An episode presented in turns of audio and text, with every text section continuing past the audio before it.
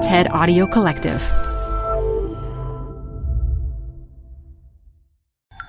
You're listening to a special archive presentation of TED Talks Daily. This talk features psychologist and economist Per Espen Stoknes, recorded live at TED Global NYC 2017.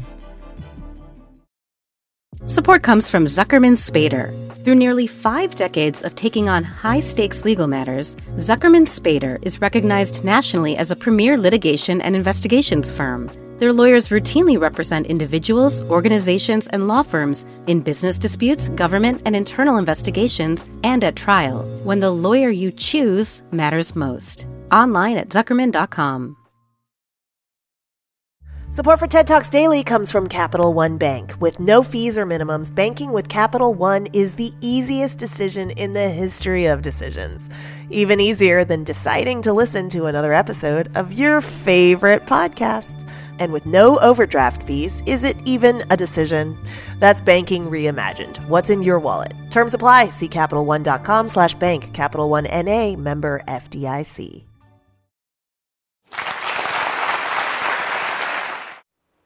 How do we get people engaged in solving global warming? I'd like to start with running two short experiments with you all.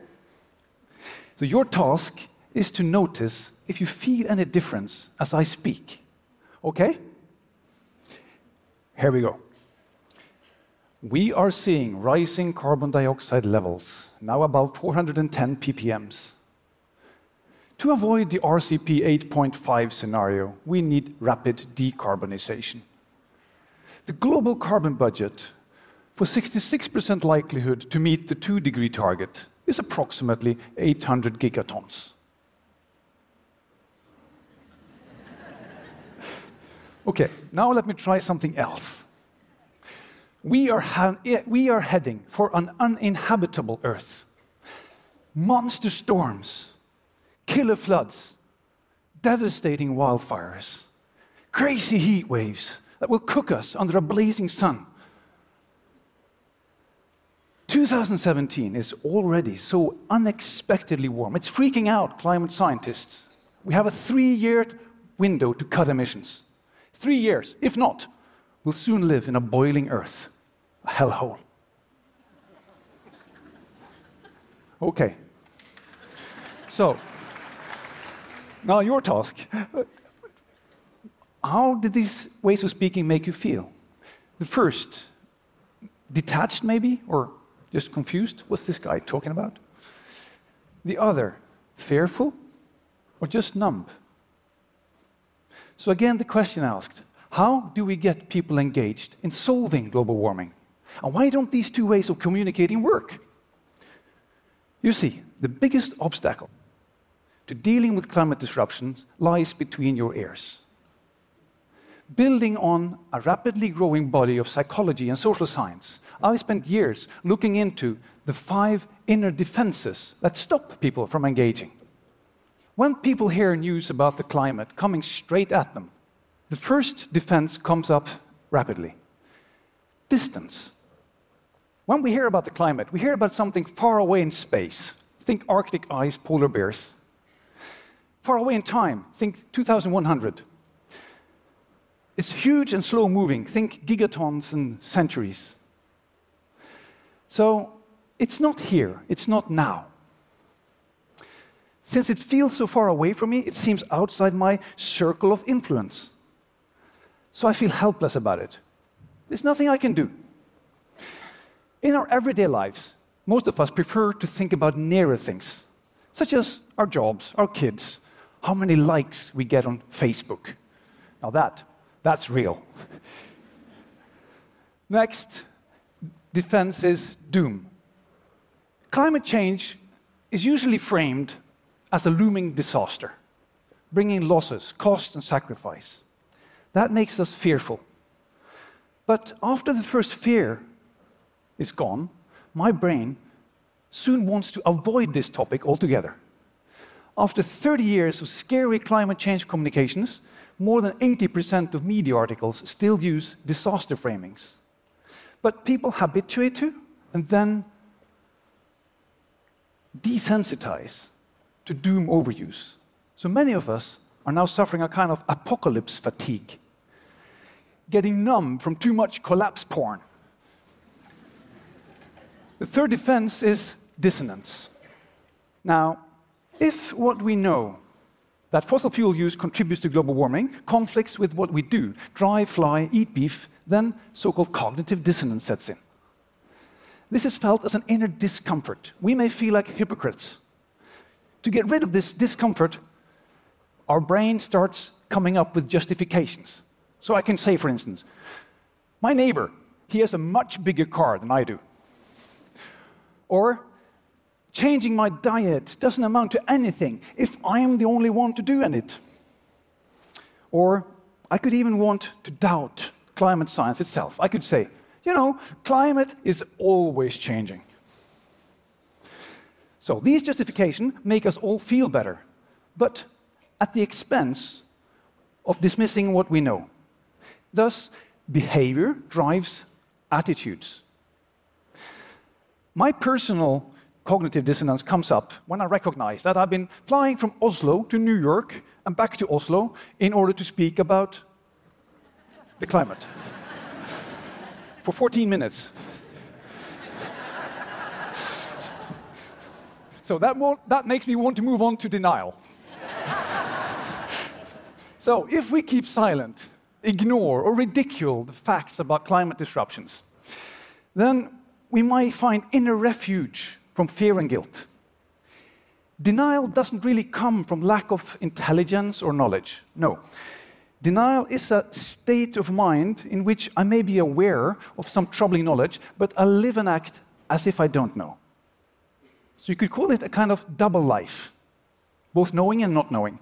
And often this is reinforced by others, my family or community, agreeing not to raise this tricky topic. Finally, identity. Alarmed climate activists demand that government takes action, either with regulation or carbon taxes. But consider what happens when people who hold conservative values, for instance, hear from an activist that government ought to expand even further. Particularly in rich Western democracies, they are then less likely to believe that science. How's that? Well, if I hold conservative values, for instance, I probably prefer big proper cars and small government over tiny, tiny cars and huge government. And if climate science comes and then says government should expand further, then I probably will trust that science less. In this way, cultural identity starts to override the facts. The values eat the facts. And my identity trumps truth any day. So, after recognizing how these five Ds kill engagement, how can we move beyond them? New research shows how we can flip these five defenses over into key success criteria for a more brain friendly climate communication. So, this is where it gets really exciting and where we find the five S's the five evidence based solutions for what does work. First, we can flip distance to social. We can make climate feel near personal and urgent by bringing it home. And we can do that by spreading social norms that are positive to solutions. If I believe my friends or neighbors, you guys, will do something, then I will too. We can see, for instance, this from rooftop solar panels. They are spreading from neighbor to neighbor like a virus. It's contagious. This is the power of peer to peer, creating the new normal. Next, we can flip doom to supportive. Rather than backfiring frames such as disaster and cost, we can reframe climate as being really about human health. For instance, with plant based, delicious burgers, good for you and good for the climate. We can also reframe climate as being about new tech opportunities, about safety, and about new jobs. Solar jobs, for instance, are seeing an amazing growth and just passed the 3 million jobs mark. Psychology says in order to create engagement, we should present, on balance, three positive or supportive framings for each climate threat we mention. Then we can flip dissonance to simpler actions. This is often called nudging. The idea is by better choice architecture, we can make the climate friendly behaviors default and convenient. Let me illustrate this. Take food waste. Food waste at buffets goes way down if the plate or the box size is reduced a little. Because on the smaller plate, it looks full, but in the big box, it looks half empty. So we put more in. So smaller plates make a big difference for food waste. And there are hundreds of smart nudges like this.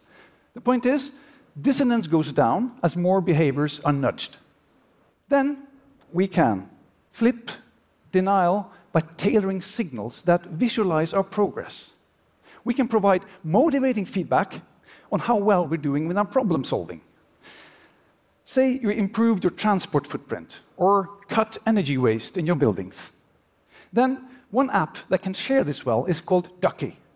The idea is you log your actions there, and then you can see how well your team or company is doing. So you get real time signals. Finally, identity. We can flip identity with better stories. Our brain loves stories. So we need better stories of where we all want to go. And we need more stories of the heroes and heroines of all stripes that are making real change happen. I'm proud that my hometown of Oslo is now embarking on a bold journey of electrifying all transport, whether cars, bikes, or buses. This, one of the people spearheading this is Christina Bu. She is heading the Electric Car Association for years, and she's been fighting every day. Now, UK and France, India and China have also announced plans for ending the sales of fossil cars. Now, that's massive. And in Oslo, we can see how enthusiastic EV owners go and tell their electric stories to friends and neighbors and bring them along.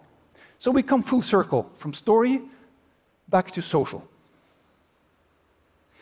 So, thousands of climate communicators are now starting to use these solutions all over the world.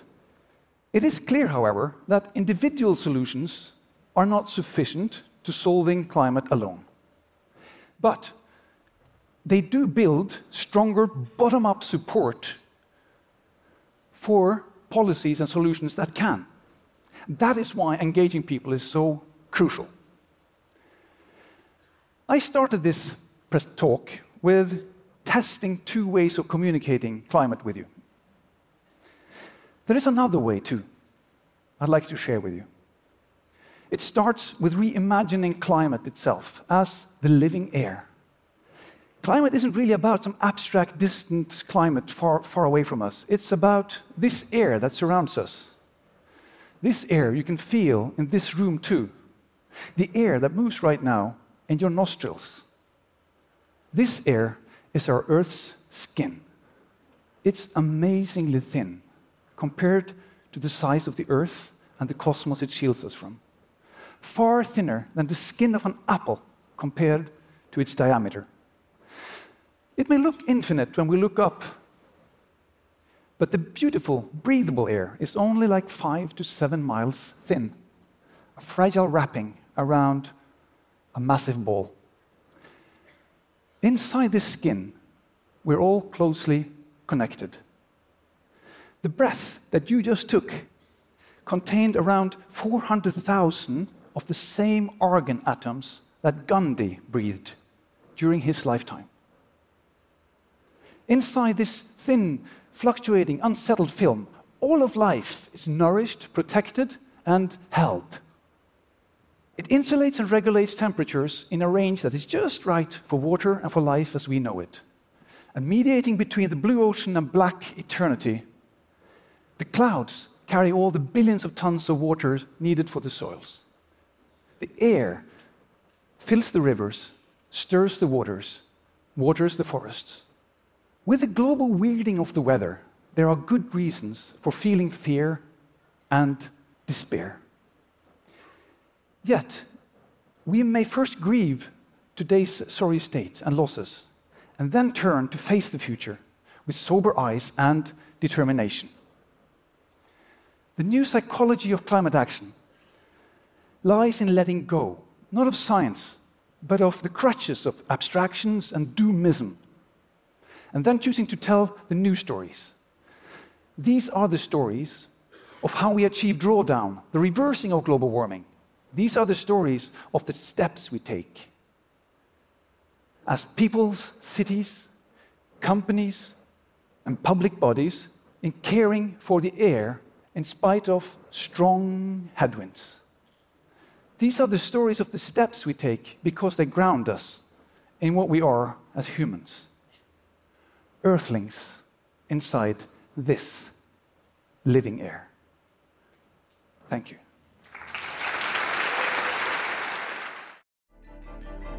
For more TED Talks, go to TED.com.